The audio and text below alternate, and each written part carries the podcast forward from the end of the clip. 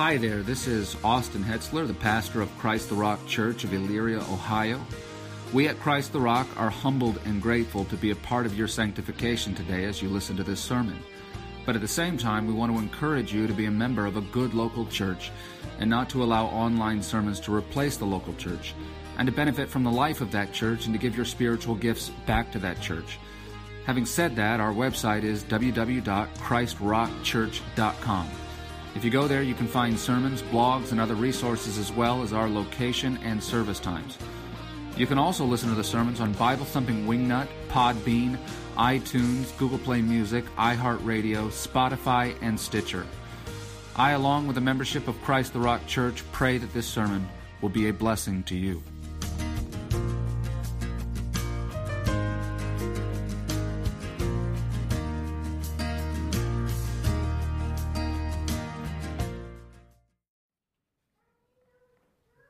Let's pray. Heavenly Father, give us grace as we learn about blessings that come from conflict. As we learn about your providence as you work through these things in interpersonal disputes between brothers in Christ that end up redounding to the benefit of your kingdom. We thank you that you are sovereign in all these things. We thank you for the clarity of your word. And I pray that you would reveal it to us this afternoon. Pray for a movement of the Spirit without which my words have no power. I pray that you would impart these things to the souls of your people.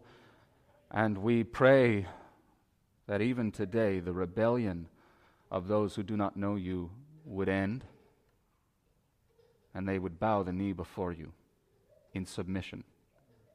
We praise you and we thank you for all these things in Jesus' name. Amen. For the many who make saviors out of the early church saints and gods out of the early church leaders, Acts 15 is a great gift. In the events that culminated in the ecumenical council, we saw divergent views in laity. We saw a very human kind of confusion as well, and um, real anxiety, in particular in the Antiochian believers. But we also saw shared wisdom. We saw total unity, though not uniformity, in leadership. But as we proceed now to the end of the chapter, we will see that sometimes, even amongst the best intentioned and the most sincere, tested, and established Christian leaders, consensus cannot be found. And instead, there can be, and at times are, moments of sharp contention that have significant and lasting consequences because saints are not saviors, church leaders are not gods. And Paul and Barnabas spoke the truth when they said to the Lycaonians, We are just men of the same nature as you. And this, of course, is true of all of us. Even as Christian men, we're still just men irrespective our roles within the body, we have various passions, some greater than others. One man weighs this Christian principle more heavily in this situation than another does. One man sees a hard red line where another sees a step too far, but not so far that that man can't be put back on the proper course. But at no point does either man in a two man conflict or any man period see into the future and observe the final outcome of his decisions. A man has the word, he has his experience handling the word, and he has hindsight to help guide him, and he has his own anecdotal experience. But aside from the word, these things are incomplete guides. And so we apply the word through them, hoping and expecting a certain outcome in a given situation, but not knowing what that outcome will be in so many situations. So every sincere Christian man does the best that he can to apply what he knows, so that when he stands before Christ to give an account, he is not ashamed.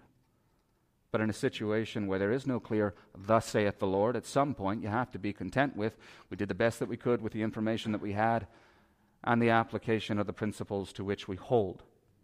For reasons such as these, and because of a disagreement of this kind, today we will see what was perhaps the greatest missionary duo in the history of the church separate over irreconcilable differences in a sort of custody dispute over one John Mark. And through this study, we will learn lessons of inestimable value lessons about leadership and acting in real time in a fallen world without a clear mandate when you're applying principles when precepts have not been given. And ultimately, we will learn about how God takes what we break and sometimes uses it, and often, to create an even greater yield for the kingdom of His Son. We're going to be covering Acts 15, verses 36 through 41 which means that we will conclude our study of this chapter. We will exegete verse by verse. At the same time, we'll handle some significant application. But then, after we have worked our way all the way through the text, we will return to make additional application beyond that, and we will handle this in points. So, begin with me in Acts 15, verse 36. After some days, this would be an indeterminate period of time, but probably of uh, relatively significant length, so months, maybe a year and this is after the Jerusalem Council, of course. Paul said to Barnabas, Let us return and visit the brethren in every city in which we proclaim the word of the Lord and see how they are. Now, we're going to pause here for a moment, and I'll say to you that some truths of the Christian faith are buried deep. And often what covers them is the remnants of our fallenness, which is the flesh. Now understand that these things which are obscured are plainly taught, so it isn't God who obscured them. As Paul said elsewhere, though, when we see ourselves, we often do so through a dim mirror. And so the plain is made muddy by our sin. And the issues that fall into this category are not the same to the same degree from Christian to Christian. I am strong where some of you are weak. You are strong where I am weak in given areas. But certain matters are across the board instinctive for all who are actually indwelt by the Spirit of God and not leaving newborn Christians over whom you have parentage to fend for themselves post conversion is one of these. And that is what Paul and Barnabas here demonstrate. And I say this is instinctive because seeking the company of those whom God gave you as spiritual children is pure joy. And typically, you don't have to twist the arm of a person to get them to seek their own joy. And so we don't have to be persuaded to seek out those that the Spirit has borne by our witness. And the apostle of love expressed this instinct with great grace and great affection. 1 John 2 1, when he says, My little children, I am writing these things to you so that you may not sin. And if anyone sins, we have an advocate with the Father, Jesus Christ the righteous. Now, for some of you, you have not yet had the joy of seeing the Spirit give birth to an infant in Christ, born as a result of your witness, as God uses your ministry. But when you do, you will come to me, as many have, and you'll ask me many questions about how you can help them, how you can disciple them, and I will encourage you with respect to these. But one thing that I will certainly not need to do and have never needed to do is to encourage one who is in this situation to seek the company of the soul that has been born through their ministry. Because the only thing greater than seeing a child born into this world is seeing a child born into heaven. And as it is with natural parents, we love seeing first breaths. We also want to see first steps. We want to see all the milestones that come after that, too.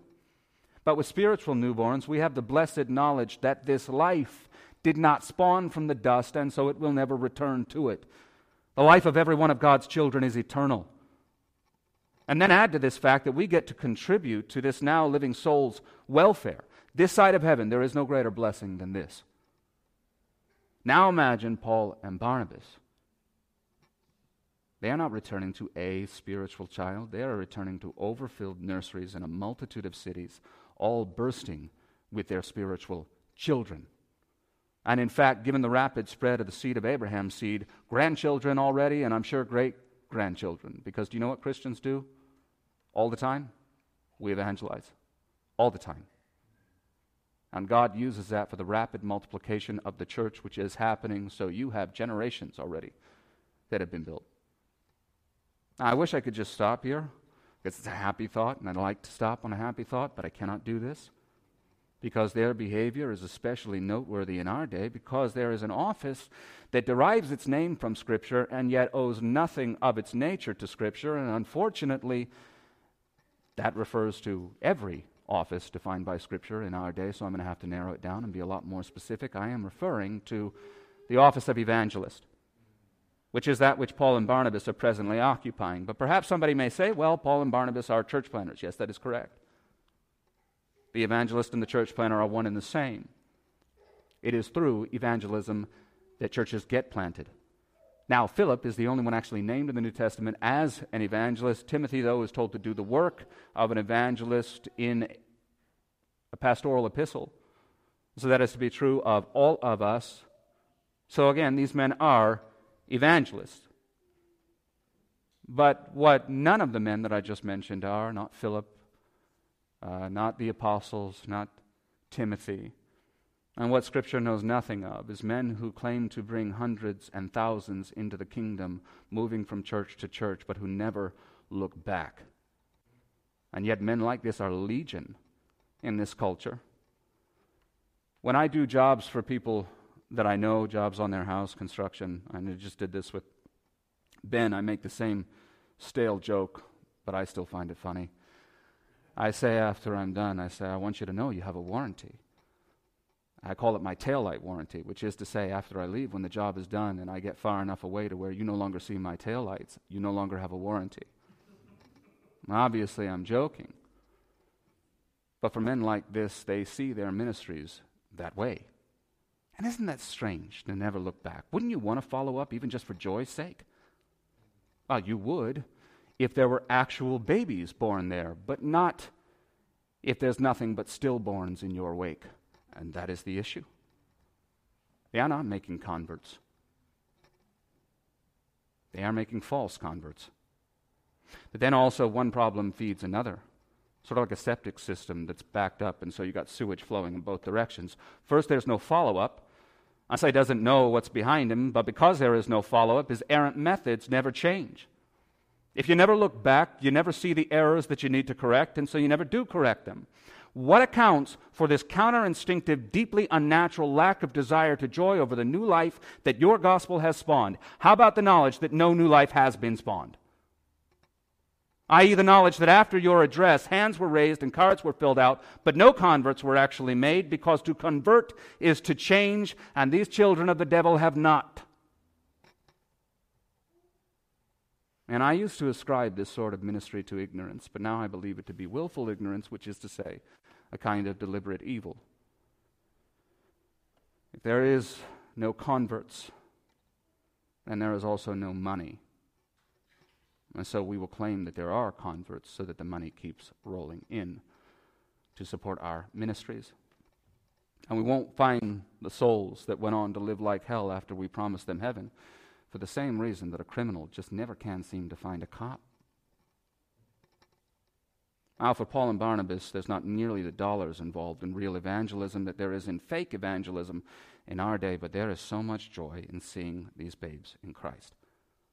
And beyond joy, there is also a blessed obligation. We are not the sorts of spiritual fathers, as true ministers of the gospel, who miss child support payments.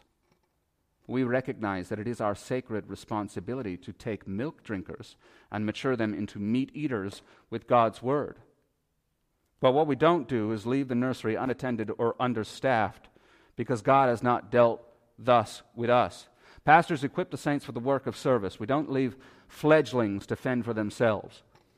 We don't expect them to figure it out on their own. Now, if we were dealing with the Ethiopian eunuch, we would commend him to the providence of God because he's going back to Ethiopia, and that's all that we can do. But in regular church life, you and I are the providence of God to mature these into strong Christians that can withstand the wiles of the devil. And perhaps you are one that was not given proper discipleship. Brother or sister, join the club. Many of us are in that same club with you. But if this is true, then we of all people should know how much new believers need people like us.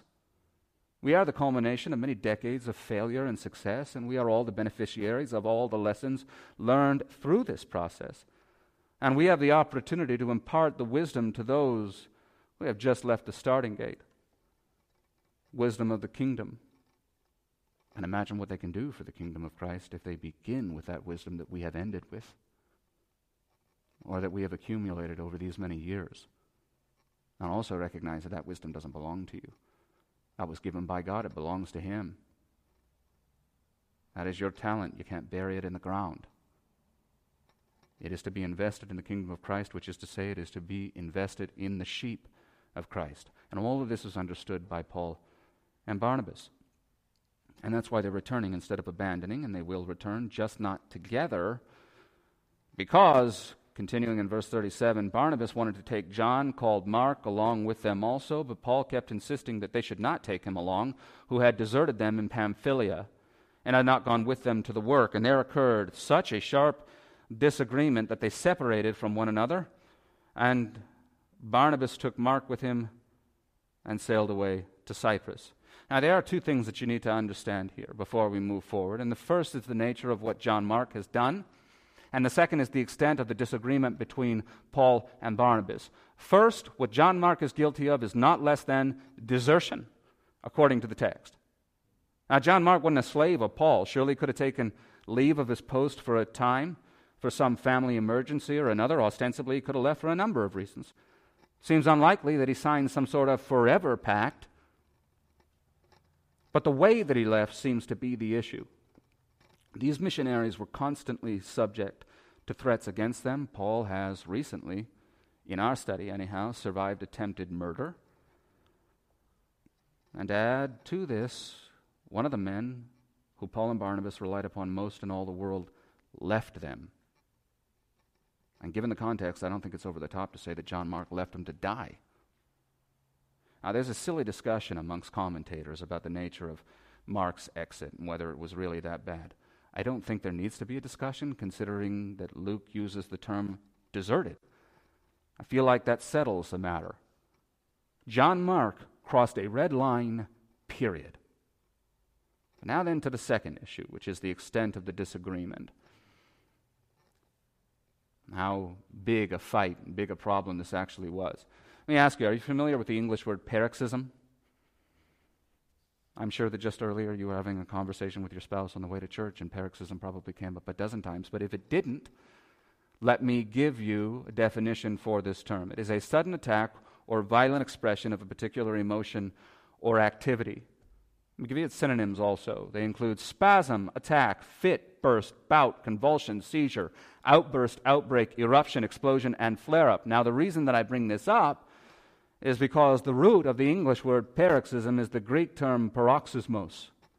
And that is the term that Luke uses to describe what has occurred between Paul and Barnabas at the end of Acts 15. So, with that understood, let me read those synonyms to you again spasm, attack, fit burst, bout, convulsion, seizure, outburst, outbreak, eruption, explosion, and flare up. As I said last time, there are no shrinking violets in church leadership in the early church, just men, men who all act like men. And the issue of keeping John Mark is important enough to Barnabas that he will dissolve his ministry with Paul before he will discard him. And discarding John Mark is important enough to Paul that he will also discard Barnabas as a ministry partner, if need be, in order to accomplish this end. And all of this will be fleshed out thoroughly in a forthcoming time of more thorough application. But until then, here is the end of this account, verses 40 and 41. But Paul chose Silas and left, being committed by the brethren to the grace of the Lord, and he was traveling through Syria and Cilicia, strengthening the churches. So what was one became two. And these two teams proceed to the same work that the single original team was committed to. And with respect to what remains to be said of this, it will be covered in the points of application that I promised to you earlier, and we will launch into the first one. Point number one is sometimes decisions aren't right or wrong. Now, that statement itself may strike you as being very wrong. But ask yourself what makes a decision right or wrong? The answer is very clearly whether or not it aligns with God's Word. But then the further that you work away from explicit commands and the closer you get toward applications that are not explicitly commanded, the more prudential a decision becomes. And prudential also means, at least to some degree, subjective. And please note here that I am not putting the majority of the decisions that we make into this category nor am I even assigning a large minority to this. I am simply acknowledging the existence of such a category because Paul and Barnabas have happened upon such an issue that fits within this category. And to demonstrate to you what I am saying here, I'm going to give you the biblical cases for both Paul's conclusion and Barnabas's. I'm going to start here with Paul, and there's not a lot of guesswork when it comes to him because he literally wrote the book on the qualifications for a minister. In fact, he wrote multiple books to this effect. And John Mark is acting here as a minister. So look first to 1 Timothy chapter 3. It is a trustworthy statement. If any man aspires to the office of overseer, it is a fine work that he desires to do. That's a general introduction to this subject, and then he launches into the first qualification. An overseer then must be above reproach, and already we have gone right off the rails, haven't we? When it comes to John Mark's situation. Being above reproach means not having a gross, flagrant sin of the kind that would mar a man's testimony to the point where his effectiveness as a minister would suffer. John Mark's desertion clearly qualifies as such a sin. And the reason why he's not above reproach is that when he deserted Paul and Barnabas, he transgressed against every command in Scripture to be faithful, to be immovable, to be steadfast, to be reliable, to be dependable. The work of Christ on earth is the most important work being done on earth. Therefore, if you're going to leave any post, it cannot be this one. And if you do, looking to verse 2 in that same chapter, you're not temperate, you're not prudent, you're not respectable. And on that last point, you can be sure that Paul most certainly does not respect John Mark as a result of his exodus. Also, piecing this together with Paul's qualifications for ministers given in Titus 1, John Mark, in at least the instance of his desertion, certainly was not sensible in verse 8 of that chapter, or devout, or self controlled, but he sure was self willed which Paul gives a prohibition against. And one may say, well, that seems like a really high standard. Yes, it is extraordinarily high. This is the highest office, and so it comes with the highest standard. Now, what we cannot know, and I will say I think has great bearing upon this whole consideration, is how many people exactly saw John Mark do this. Abandon Paul and Barnabas. How many people besides them were aware that he did do this. And the reason why this matters so much is because reputation, as you just saw in those texts that I raised, is a large aspect of this. And on this, I tend to think, I don't have uh, conclusive evidence one way or another, but I tend to think there were probably not many besides these two men that were directly privy to this. I think the sphere of his sin was probably contained to more or less them. It is possible that John Mark went out in a blaze of glory, I guess, but desertion seems to be more an indication that one day he just up and left. So perhaps the damage to his reputation is more limited. Now, before we move on from considering Paul's position, I do want you to ask yourself to what degree a man must be consistent with those qualifications in order to be a minister? And perhaps there is a purist among you who would shout out to perfection, and I'm with it, man. I am. To that I say, great. But if you're in that camp, I would also say to you that because there is a lengthy waiting list, I would assume, you probably want to put your request into heaven now for Jesus incarnate to come fill your pulpit because he's the only one who does fit that bill perfectly. Right? Furthermore, if perfection is requisite, then Paul doesn't match his own standards. So obviously, then, those qualities laid out in 1 Timothy 3 and Titus 1 are to be characteristically true of the minister. They are not to be perfectly true, or else there would be no ministers. I think of Peter. During the life of Jesus, our Lord would refer to Peter as either Peter, meaning rock, or as Simon Bar Jonah. When Peter was behaving like a child of God, he was rock. When he wasn't, he was son of some dude named John. On post resurrection, though, in Peter's restoration, he did become, characteristically, though not even in this instance, perfectly, the rock that the Lord Jesus discipled him to be, as we saw him struggle in the book of Galatians recently as we cross referenced that book. So, then one of the questions that Paul and Barnabas have to answer is was John Mark's desertion indicative of his character generally, or was this one bad moment that shouldn't define the rest of his life and disqualify him permanently from ministry? Paul's answer on this is clear. So is Barnabas. And these two men are not answering that question in the same way. Barnabas, for his part, sees a Peter for whom there is room and opportunity for restoration, whereas Paul sees another Demas who deserted Paul for love of the world. And what is critical to see is that both of these men can take the tax that they have taken with Christ like motivations. Does Christ, on the one side, highly esteem the work of his kingdom on earth? Yes. And so Paul's high standards are vindicated. But does Christ highly esteem a ministry of reconciliation and restitution? Yes, and praise God for it, or we'd all still be hellbound, wouldn't we? So then Barnabas is, from that perspective, vindicated. Well, now that that's settled, what about the outcome? Shouldn't the ultimate outcome be considered if we are determining who was right and who was wrong here? The answer is a resounding no. The outcome of their decisions have no bearing on the merit of their decisions because the decisions had to be made without the benefit of knowing the outcome. Paul couldn't say with certainty that John Mark would never become a faithful, trustworthy minister, although he obviously believed it. And Barnabas could not say with certainty that John Mark would become faithful, although he obviously believed that. Now, what was the outcome? Well, John Mark was gloriously restored. A point that later Paul himself would acknowledge in three separate epistles. And as for Paul and Barnabas, they mended their relationship, as indicated by Paul's validation of Barnabas as a minister of the gospel at a later point in 1 Corinthians. But again, neither Paul nor Barnabas could have known this. Humanly speaking, John Mark could have just as easily deserted Barnabas again, but this time with disastrous effect. These things have collateral damage. And that collateral damage is the sheep of the Lord Jesus. Furthermore, the process cannot be divorced from the outcome. If you're going to talk about outcomes, you've got to go uh, through point B. Got to get from A to C. And you can't neglect that in your consideration. You know what part of the process of John Mark being restored was? It was Paul saying, No. No, I will not. So severe is his behavior. I will not take him, and I will not even take you if you take him. Do you think that that marked John Mark? Do you think that that likely contributed to his ultimate faithfulness, that it helped him understand the severity of what he had actually done so that he never went there again? I think so.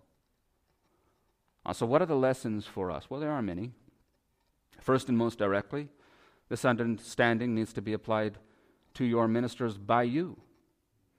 Now, if your pastor makes a judgment that is clearly unbiblical, he is to be corrected.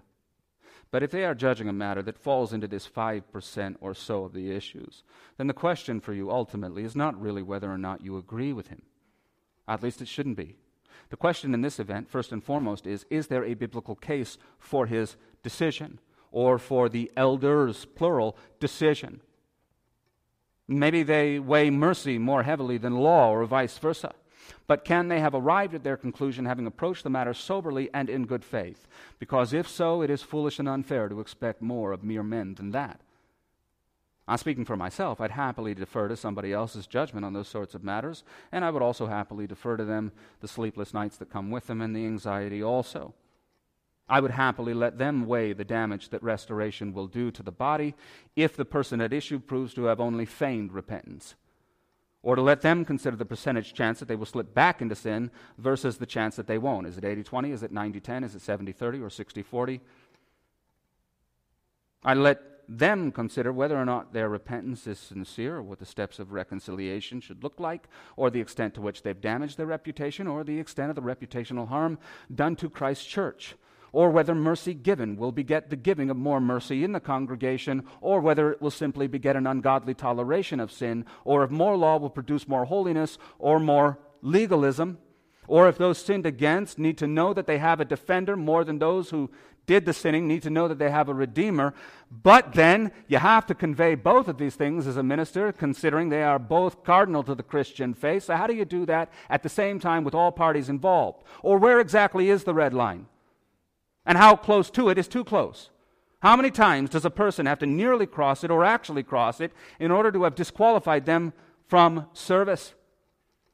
And how far across the red line is far enough to demonstrate to the congregation that indeed they are disqualified, so that the congregation is able to understand and so that they are not destroyed because the witness given lacks sufficient clarity? And I have not even yet addressed the process of introspection that every minister with a modicum of humility engages in when he is about to make decisions of this kind of importance that will affect the lives of individuals and the life of the church to grave degree. This process looks a little bit like this Do I have a beam in my eye that I am not cognizant of? Do I even have the sufficient moral clarity to judge this matter? Or am I self deceived because of the blinding nature of my own sin? Because if my judgment is obscured by my sin, I will surely sin against Christ and his people. And then there's the matter of my own potential bias. Is my personal experience skewing my judgment? Uh, Paul, for example, has experienced the pain and hardship caused by the desertion of ministry partners. Has that jaded him? On the other hand, though, Barnabas is perhaps blinded by familial affection, given that John Mark is his cousin, a fact which I would guess probably came up in the sharp disagreement between he and Paul. Perhaps a suggestion of nepotism.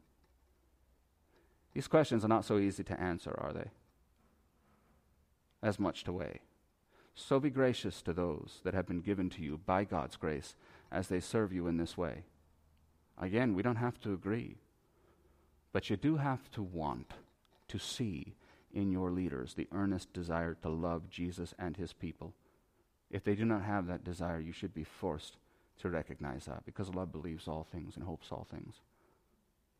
And you should also have the humility to know that hindsight is 2020, and you too are, per Paul's words to the Lycaonians, just men and women of the same nature as we. One more point on this. I would also say this doesn't just pertain to ministers. As an application of this to all Christians.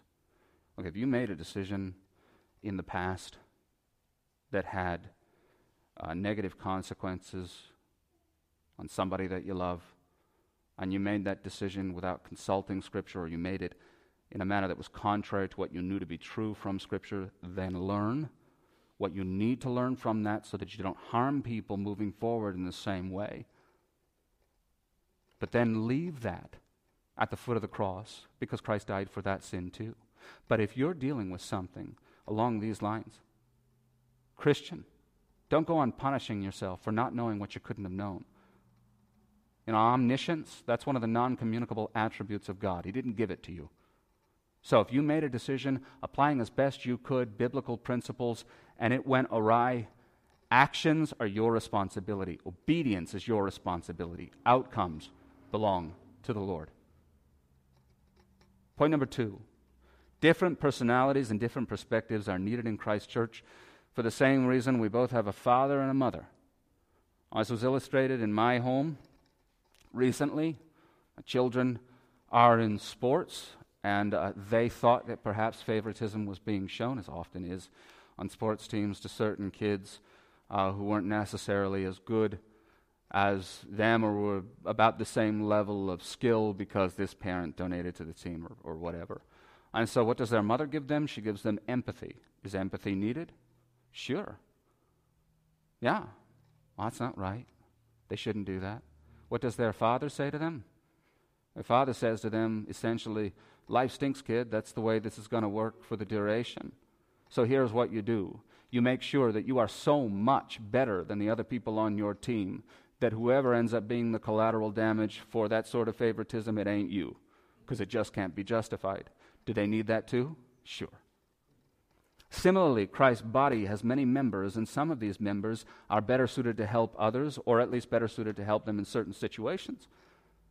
And John Mark was greatly helped by Paul's unwavering standards for a minister and also Barnabas' eagerness to restore.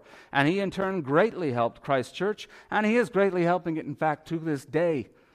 John Mark not only ministered with Paul and Barnabas, he also ministered with Peter as well. And in fact, Peter referred to John Mark as a spiritual son in 1 Peter 5. And no doubt it is through this relationship that John Mark goes on to acquire the source material to write that book that we refer to as the Gospel according to Mark, which many myself included, believe to be the foundational document of the other two synoptic gospels as well. So, all that to say, brother, would we have been the worse off for having lost Mark in Acts 15, aka John Mark? And here is where the outcome matters. Outcomes don't matter in decision making in real time. This is not to say they're, not, they're a non factor, not a non factor, but they cannot be the primary factor because we cannot know them. We, of course, attempt to anticipate the outcome, the end result, and this factors into our decisions. But if our actions are first predicated on our theory of the results, then we're going to become prostitutes to what we hope or think will work, instead of bondslaves to the commands of God. But for God Himself, the results are not theoretical. Barnabas could not guarantee Mark's future usefulness, and he certainly could have anticipated the degree to which he would prove useful Nor could Paul have anticipated that John Mark would become what he did become. And if anybody here was there when he tucked tail and ran like that, I don't think we would have anticipated that either. But God took the influence and contributions of Paul and Barnabas and used their very different perspectives and approaches and priorities to form the soul of John Mark so that he would become the author of the gospel that bears his name. And we see in this an example of a truth at work in every good Christian church, and that is that the spiritual rearing of every single soul requires the contribution of many souls. A man who is in my position as the primary instrument of God in institutional discipleship needs to be able to effectively communicate to all of the people most of the time. And I do not say effectively communicate to everyone all of the time because that's not possible for a number of reasons. I have a communication style that is not actually best suited to everybody. Furthermore, communication is a two way street, so you have to be reasonably conversant and able to handle the language. You also have to be paying attention. All of that factors in. But I hope that I am at least well suited for that, or all of you are in trouble. What I, though, certainly am not best suited for is to personally communicate the gospel and kingdom living to every one of you as individuals, nor to personally disciple all of you best. For some of you, sure. And I have. But even then, not in all circumstances. I tilt a certain way. Personality wise, I am much more like Paul than I am like Barnabas. I'd have done the same thing with John Mark. Perhaps not seven years ago, but now I have suffered the pain of keeping people in longer than they should have been kept in, so now I would certainly be slanted in that direction. Thing is, we can't all be Paul, because we need Barnabas too. We need both. We need all of us to disciple all of us. In this church, there are those of you who, if asked, would say, Austin discipled me. And this is true. But it is not the whole truth, even for you. You've been touched by other saints here and in other churches prior to this, if you were not converted through this ministry, in ways that you are, I'm sure, not even cognizant of. We are all the fruit of contributions too numerous to remember from saints far and wide, all of whom had different gifts that were bought by the blood of Jesus and different experiences that had been redeemed by the blood of Jesus, and we benefited from all of this. We need all of this. And that is why Christ made us his body. It is why he gave us his body. Now, there was once a man who, spiritually speaking, was to his disciples mother and father and brother and sister, or if you like, fat and marrow, or manna and quail. A man who possessed the fullness of God and man, and so completely satisfied his followers. He was every dimension of the Christian faith in a single soul, and his name was Jesus. And we are not him, but we all have him by his Spirit, which indwells us. And though we don't reflect all the dimensions of God, we reflect different dimensions of his nature, or rather, we have all of that in the fruit of the Spirit, but we don't reflect every aspect of that equally well. But it is in the constellation of all of our gifts that we as Christians have what we as Christians need in order to grow up in all aspects into Him who is the head, even Christ. So understand that that which makes us different is also that which makes us complete. Point number three God sometimes, indeed often, uses division for multiplication. Look again to verses 39 through 41. There occurred such a sharp disagreement that they separated from one another, and Barnabas took Mark with him and sailed away to Cyprus. But Paul chose Silas and left, being committed by the brethren to the grace of the Lord, and he was traveling through Syria and Cilicia, strengthening the churches. There are many beautiful aspects to this. But one is that at the beginning of this, uh, there was one young man benefiting from the tutelage of these two great leaders in the Christian faith, but now there are two that will have their faiths established as they never could have apart from the split. John Mark was done, he was out. But then Barnabas resurrected his ministry and Silas was a gifted man, and now he will have those gifts honed by the apostle himself. And brother, will Silas prove fruitful? Silas is one and the same as Silvanus, referenced by Paul in 1 Corinthians 1. And it is believed that he scribed a couple of the books that Paul wrote that became canon. And none of this to say, by the way, that humanly speaking, Paul and Barnabas splitting was a good thing. It was their responsibility to resolve their issues, but they were unable to.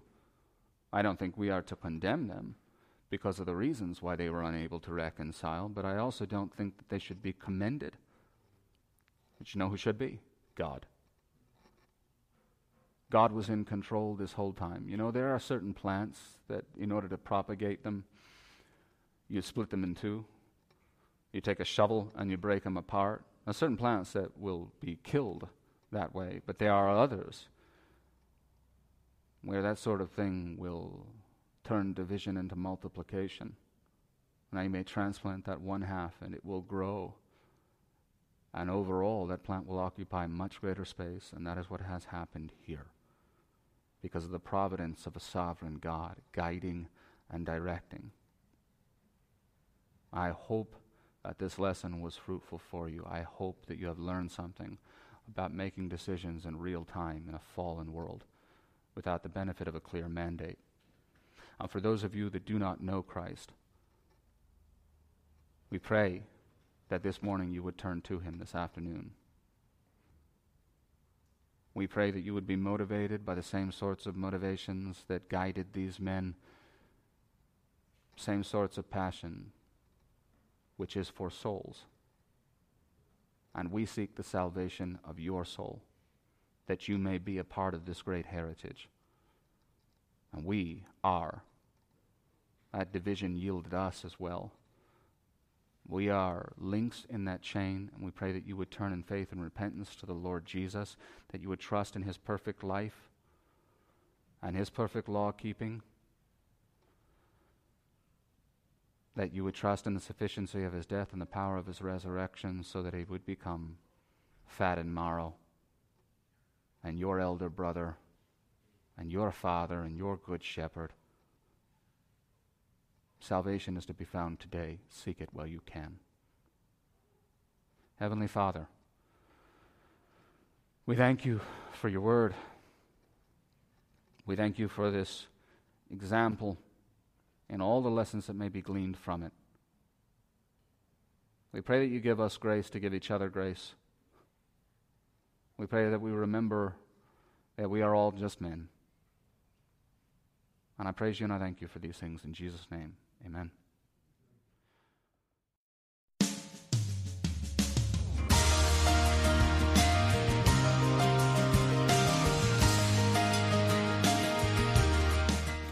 Hi there, this is Austin Hetsler, the pastor of Christ the Rock Church of Elyria, Ohio. We at Christ the Rock are humbled and grateful to be a part of your sanctification today as you listen to this sermon.